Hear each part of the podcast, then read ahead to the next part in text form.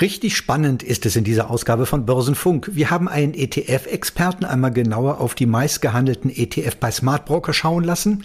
Dann erklärt Philipp Vorndran, Kapitalmarktstratege von Flossbach von Storch, warum es derzeit besser ist, auf Einzeltitel statt auf Indexprodukte zu setzen. Und bei der Bewertung der BioNTech-Aktie hat Aktienexperte Uwe Lang in der Community von Wall Street Online einen Aufschrei verursacht. Warum? Und mehr Details gibt es jetzt in Börsenfunk, der Podcast von Wall Street Online. Am Mikrofon ist Martin Kerscher. Die meistgehandelten ETF beim Smart Broker im Monat September bieten zwar nicht wirklich eine Überraschung, aber deren Analyse dann schon. Und die kommt von Markus Kaiser. Er ist ETF-Spezialist beim Freiburger Vermögensverwalter Grive Capital. Wenig überraschend ist, dass auf den Plätzen 1, 2 und 5 drei ETF liegen, die sich am MSCI World orientieren. Die haben wir uns mit Markus Kaiser einmal genauer angesehen, ein Emerging Markets ETF und begonnen haben wir mit Platz 6 der Top 10. Dort steht der iShares Global Clean Energy. Er war schon im vergangenen Jahr ein Shootingstar. Der ETF hat für Furore gesorgt. Mit einem Wertzuwachs von 140 Prozent hat er im letzten Jahr äh, den Vogel abgeschossen, kann man sagen, und viele Ranglisten angeführt. Ja, doch in diesem Jahr, wie das ja so oft ist, wenn Dinge stark explodieren, dann hat er sich etwas zurückgenommen. Und äh, viele Anleger, die möglicherweise erst etwas später auf diesen Zug aufgesprungen sind, sind jetzt vielleicht etwas enttäuscht, denn in diesem Jahr ist die Rendite bis dato negativ. Wir liegen bei minus 19 Prozent. Das ist alles nicht schlimm nach so starken Kurssteigerungen. Da darf man auch mal ein bisschen Luft holen. Wir kennen das ja von Einzelaktien. Und genau das ist auch das Stichwort. Ich habe mir nämlich diesen Clean Energy ETF mal etwas genauer angeschaut. In seiner Historie war dieser ETF mit 30 Werten bestückt. Inzwischen hat sich das geändert. Das kläre ich gleich auf. Aber kommen wir noch mal zur Performance aus dem letzten Jahr. Die war im Wesentlichen getrieben durch ein Unternehmen, den US Brennstoff äh, äh, äh Brennstoffzellenhersteller ähm, Plug Power, der nämlich im letzten Jahr sage und schreibe um 1000 Prozent zugelegt hat und entsprechend stark in diesem ETF gewichtet war.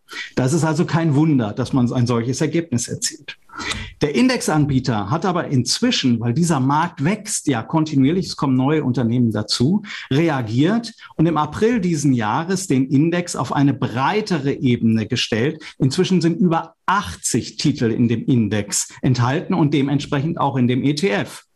Das Positive daran, ich habe eine breite Risikostreuung durch mehr Werte. Das Negative vielleicht in, in Blick in die Zukunft, ich werde wahrscheinlich nicht mehr solche Traumrenditen erzielen können. Ähm, der, aber ich kann natürlich weiterhin dieses, dieses Thema spielen. Wenn wir in die Struktur des ETFs schauen, dann ist es dominiert durch Nordamerika und Europa. Ja, die machen äh, nahezu 90 Prozent der Werte aus. Ja, größter Wert, äh, vielen mit Sicherheit bekannt, ist der dänische Windkraftanlagenhersteller, äh, die Vestas Wind. Ähm, und äh, neben äh, Industriewerten finden sich natürlich auch Versorger und IT-Werte, die immer mehr auch eine Rolle spielen in diesem Thema hier wieder. Ein paar Daten noch zu dem Fonds ganz, ganz kurz. Äh, inzwischen über fünf Milliarden groß, äh, natürlich dem Erfolg auch aus dem letzten Jahr geschuldet. Ähm, sehr stabil auch das Fondsvolumen. Äh, die Gebühren liegen bei 0,65 Prozent per anno. Das wiederum muss ich sagen, für einen ETF noch etwas zu hoch. Themen-ETFs sind grundsätzlich etwas teurer, aber da ist vielleicht noch Platz in der Zukunft. Mein Fazit zu diesem ETF ist, es ist ein interessanter ETF, wenn man an der äh, Wende der Energiewirtschaft partizipieren möchte hin zu sauberer Energie, dann ist es ein passendes Investment in einem Portfolio, für mich aber nur eine Beimischung, weil man damit rechnen muss, dass man einfach höhere Schwankungen bekommt. Also, und wenn man davon überzeugt ist, dann ist auch eine Enttäuschung von 19 Prozent in diesem Jahr vielleicht zu verkraften, insbesondere wenn man im letzten Jahr schon dabei war. Aber weil wir bei dem Thema Enttäuschung sind, in diesem Jahr äh, war es auch eher eine Enttäuschung, wenn man auf die Emerging Markets gesetzt hat, wie der iShares Core MSCI Emerging Markets. Äh, wie groß war die Enttäuschung? Welche Hintergründe hat sie? Ja, muss, ich muss sagen, auch meine persönliche Enttäuschung, denn ich bin großer Fan der Schwellenländer. Ähm, denn diese haben ja äh, traditionell eine hohe Wachstumsdynamik. Ja, wir haben Wachstumszahlen in den Schwellenländern. Das zeichnet ja äh, diese Entwicklungsländer aus. Und man hat schon damit gerechnet, dass gerade mit der gesamtwirtschaftlichen Erholung weltweit insbesondere auch die Schwellenländer hier profitieren können. Das haben sie zum Teil auch, aber ein äh, Schwergewicht hat im Prinzip, ähm, ja, sage ich mal, einem die Suppe versalzen. Das sind nämlich die chinesischen Aktien und China macht inzwischen tatsächlich auch ein Drittel der Schwellenländer aus. Ja, und chinesische Aktien waren zuletzt doch deutlich auf Talfahrt, nachdem es Anfang des Jahres eigentlich noch ganz gut losging. Und so sind, ist die äh, Performance insgesamt eben etwas enttäuschend. Neben China findet man natürlich eine Vielzahl von Entwicklungsländern noch in diesem äh, ETF. Insgesamt sind es äh, tatsächlich 27 Schwellenländer und ich komme auf mehr als äh, 3000 Einzelwerte, die über diesen Index abgebildet werden. Ja, also ein wirklich sehr, sehr breiter, äh, äh, breit gestreuter ETF. Neben China äh, relativ stark gewichtet noch Taiwan, Indien äh, und Südkorea, ähm, aber auch Brasilien, also Lateinamerika gehört dazu, Südafrika und wenn wir über die Welt nochmal schauen, natürlich auch Russland äh, interessant über äh, Rohstoffwerte beispielsweise. Ähm, zusammenfassend zu den Schwellenländern äh, kann man sagen, dass ähm, ja, mein Fazit lautet, Schwellenländer sind ein absolutes Basisinvestment. Wenn ich langfristig an diese Wachstumsdynamik der Schwellenländer glaube, wovon ich persönlich überzeugt bin. Und gerade solche Rücksetzer, wie wir sie jetzt eben auch durch China gesehen haben, bieten antizyklisch Kaufchancen. Also derjenige, der jetzt mal gegen einen Trend auch investieren möchte, der kann hier vielleicht sogar ein Schnäppchen machen. Also es lohnt sich wirklich immer genau hinzuschauen, auch wenn wie in einem solchen Emerging Markets ETS unheimlich viele Werte drin sind. Und wenn man sich als Anleger so besonders schlau fühlt, dann denkt man sich, dann gehst du in den MSCI World, da ist einfach alles abgedeckt. Und das sind ja so richtige Klassiker. Bei den Top 10 der meistgehandelten ETFs auf Smart Broker gibt es direkt dreimal eine MSCI World ETF von X-Trackers, von HSBC und von iShares. Äh, sind denn die Anleger damit eigentlich in letzter Zeit gut gefahren? Sie sind absolut gut gefahren damit. Ähm, der MSCI World hat in diesem Jahr mehr als 15 Prozent Prozent Wertzuwachs erzielen können. Aber ich gebe Ihnen natürlich recht, es ist der Klassiker, man kommt irgendwie nicht daran vorbei und er wird ja auch überall empfohlen, also kein Wunder. Und ich wage die Prognose, wenn wir beim nächsten Mal auf die Liste schauen, wenn wir uns sprechen, dann werden wir wieder die MSCI World ETFs ganz oben finden.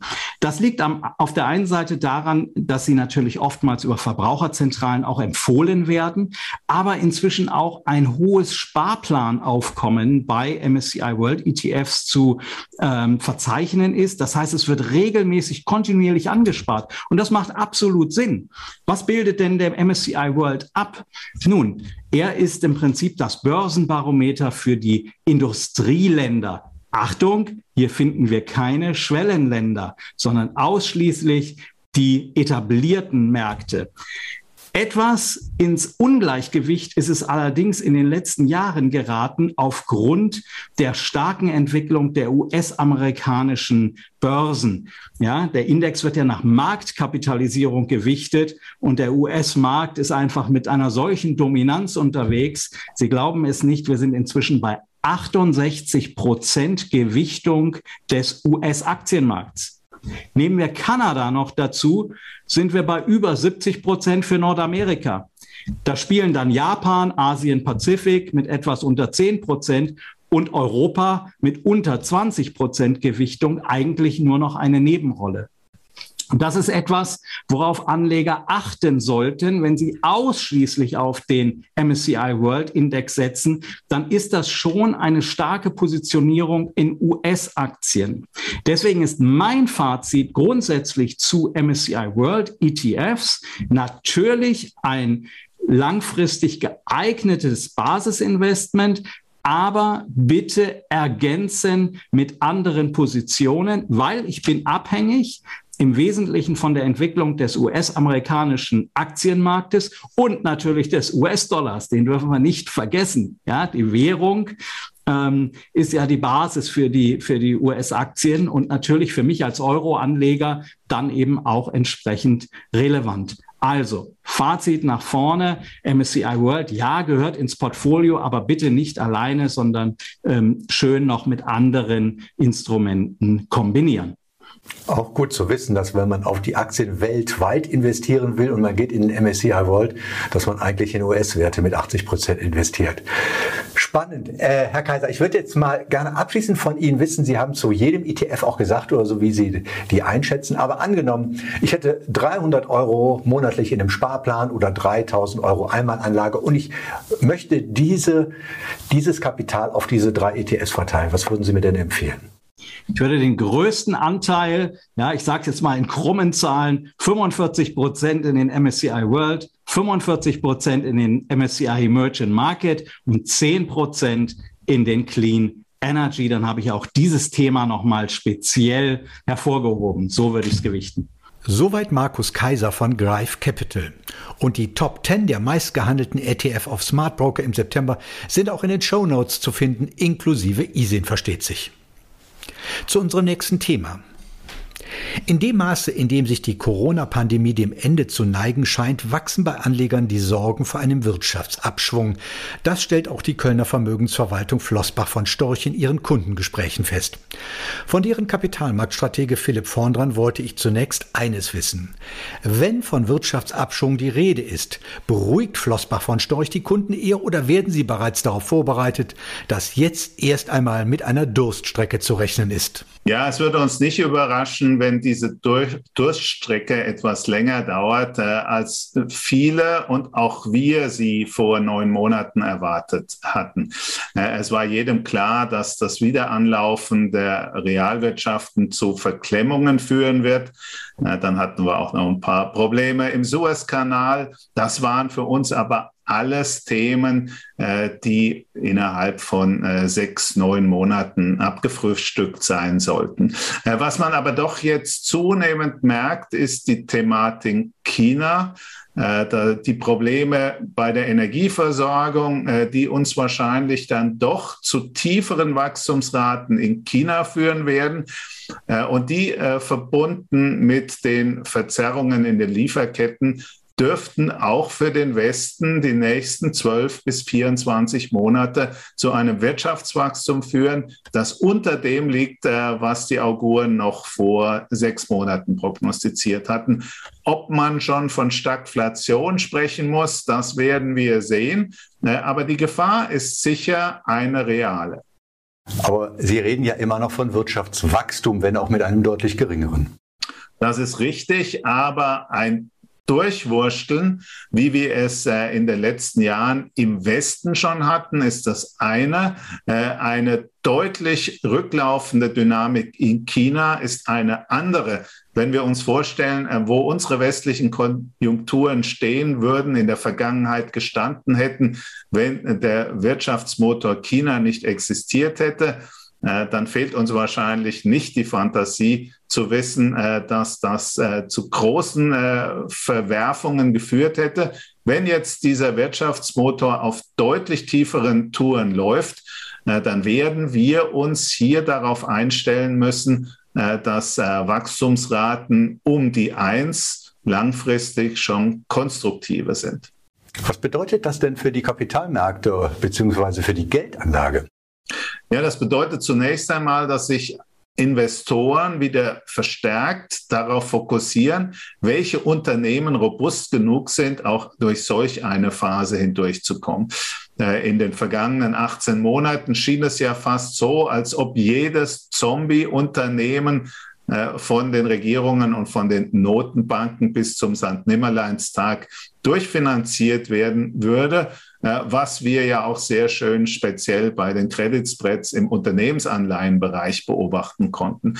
Wenn sich die Wirtschaft doch längerfristig äh, nicht nach oben bewegt, wenn die Dynamik eher sogar zurückgeht, dann wird es hässliche Ausfälle geben, äh, die dann zuallererst auf dem Unternehmensanleihenbereich sichtbar werden dürften, der unserer Meinung nach im Moment mit Abstand die unattraktivste ähm, Segmentierung im Kapitalmarkt darstellt für die meisten Deutschen leider die mit der höchsten Gewichtung. Und bei den Aktienmärkten wird man genau äh, darauf achten, welche Unternehmen haben ein Geschäftsmodell, das so attraktiv ist, äh, dass die Konsumenten oder die Endverbraucher auf diese Produkte angewiesen sind und bereit sind, auch höhere Preise zu zahlen und auf ihre Lieferung länger zu warten. Das sind die Unternehmen, in denen sich dann wahrscheinlich mehr Investoren tümmeln werden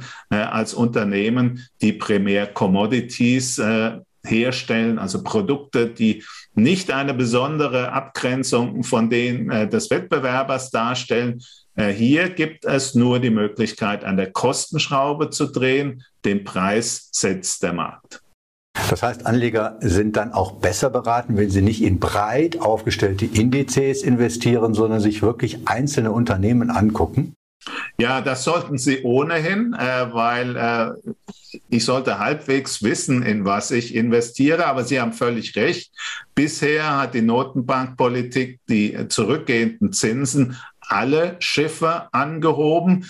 Äh, die positiven Effekte äh, von der Zinskomponente werden unserer Meinung nach nicht verschwinden, aber sie werden nicht an Dynamik zunehmen. Ne, und deswegen werden nicht mehr alle Schiffe angehoben und definitiv nicht alle mit dem gleichen Hub.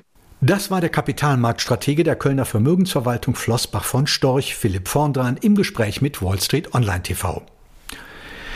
Unser nächstes Thema. Fehlerhaft und irreführend, das waren noch die eher freundlichen Kommentare auf die Aktienanalyse von Uwe Lang. Der hatte sich neben Lufthansa und Telekom auch die BioNTech-Aktie angesehen und war zu einem Ergebnis gekommen, mit dem einige Mitglieder in der Community von Wall Street Online so gar nicht einverstanden waren. Was war der Grund des Unmuts? Aktienexperte Lang kommt bei der Bewertung der BioNTech-Aktie zu einem Kursumsatzverhältnis von über 100 und hält die Aktie daher für überbewertet. Das sahen viele anders und auch wir in der Redaktion haben dann einmal nachgerechnet und kamen auf ein Kursumsatzverhältnis von 3,3. Wie kommt es zu diesen riesigen Unterschieden? Wir haben wie viele andere den Umsatz von 2021 zugrunde gelegt, somit auch den erwarteten Umsatz. Uwe Lang dagegen geht von tatsächlichen Umsatzzahlen aus und er legte deswegen den Umsatz des Jahres 2020 zugrunde. Damit ist er übrigens nicht allein. Also, das zum Hintergrund dieses Interviews und es erinnert auch daran, dass es gut ist, erst einmal nachzufragen, bevor man anderen Amateurhaftigkeit oder Nichtwissen unterstellt. Für Aktienexperte Lang ist deswegen die BioNTech-Aktie nicht nur interessant, sondern vor allem auch viel zu teuer. Die Aktie ist ja schon ein Stück weit gefallen, weil sie einfach äh, sehr teuer war. Und dann muss man sich überlegen, äh, ist ähm, wirklich das äh, Impfen mit BioNTech auch in den nächsten Jahren äh, noch so attraktiv, wie es im Moment erscheint. Gut, BioNTech macht natürlich auch andere Sachen. Äh, Im Gespräch äh, sind Impfstoffe auch gegen Krebs und ähnliches, was entwickelt werden soll. Das kann natürlich schon zukunftsträchtig sein für BioNTech. Aber schauen Sie mal, die Aktie wird jetzt bewertet mit dem hundertfachen Jahresumsatz. Das ist äh, selbst für eine Zukunftsaktie sehr hoch. Und äh, mit einem äh, Buchwert von äh, vom 37-fachen äh, Buchwert wird die Aktie gehandelt. das, das wäre für mich zu teuer im Moment. Zumal ja die deutsche Börse insgesamt ja gerade jetzt im Oktober eine gewisse Krise hat. Und man sollte vielleicht auch mal schauen, wie sich der Oktober weiterentwickelt. Dann schauen wir mal auf den zweiten Wert. Neu in den Top 10 der meistgehandelten Aktien bei Smart Broker ist die Deutsche Telekom. Zu Recht? Ja, die Deutsche Telekom ist ein äh, solider Wert. Die wird im Unterschied zu BioNTech auch nicht so hoch bewertet gehandelt. Sie war mal sehr überbewertet, das ist 20 Jahre her. Inzwischen ist sie solid bewertet. Wer die Aktie als Daueranlage halten will, also da ist nichts dagegen einzuwenden. Die liegt von der relativen Stärke her schön im DAX-Mittelfeld. Äh, es kann nicht sehr viel passieren. Sie ist ja neulich auch erst etwas gefallen wieder, ist im Moment auch relativ günstig zu haben. Wer sie jetzt noch nicht hat, dann würde ich trotzdem mit dem Kauf noch etwas warten, mal äh, den Oktober noch abwarten und dann schauen, wie sich es weiterentwickelt. Äh, Anfang November könnte die Aktie aber ein solider Kauf sein. Man darf sich allerdings keine großen Kurssprünge davon erwarten. Okay, und wie ist denn Ihr Verhältnis zur Aktie der Deutschen Lufthansa, die ja in der Pandemie ordentlich federn lassen musste? Ja, die hat sehr viel Federn gelassen und sie ist sehr, sehr billig. Die Deutsche Lufthansa äh, ist für mich die interessanteste dieser drei Aktien, die wir heute besprechen. Äh, gut, die relative Stärke ist im Moment sehr schlecht, weil die Aktie ist im Fallen.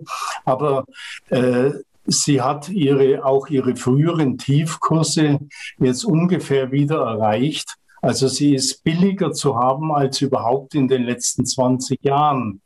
Und man muss sich überlegen, äh, welche Bedeutung äh, schätzt man überhaupt äh, insgesamt für die Luftfahrtindustrie noch ein in den nächsten Jahren angesichts der Klimadiskussion? Also ich meine, dass äh, Luftfahrt, Flugzeuge und so weiter, dass äh, die Zeit nicht vorbei ist. Sie werden nach wie vor gebraucht und die deutsche Lufthansa, die wird sich irgendwann wieder erholen. Also wer, wer jetzt mal spekulativ und langfristig denkt, der hat eine äh, gute Chance, jetzt diese Aktie sehr, sehr günstig erwerben zu können. Die, die war vor vier Jahren noch um das Sechsfache höher als heute. Soweit Aktienexperte Uwe Lang, Herausgeber des Newsletters Börsensignale und soweit auch diese Ausgabe von Börsenfunk. In der kommenden Woche spricht an dieser Stelle Beate Hoffbauer mit Fondsmanager Volker Schilling. Und wer ihn kennt, weiß, das wird nicht nur ein aufschlussreiches, sondern auch ein sehr unterhaltsames Gespräch werden. Und wem es bis nächste Woche zu lange dauert, auf Wall Street Online TV gibt es börsentäglich ein neues, interessantes Interview zu Börsen- und Finanzthemen. Und damit verabschiedet sich am Mikrofon Martin Kerscher. Das war Börsenfunk, der Podcast von Wall Street Online.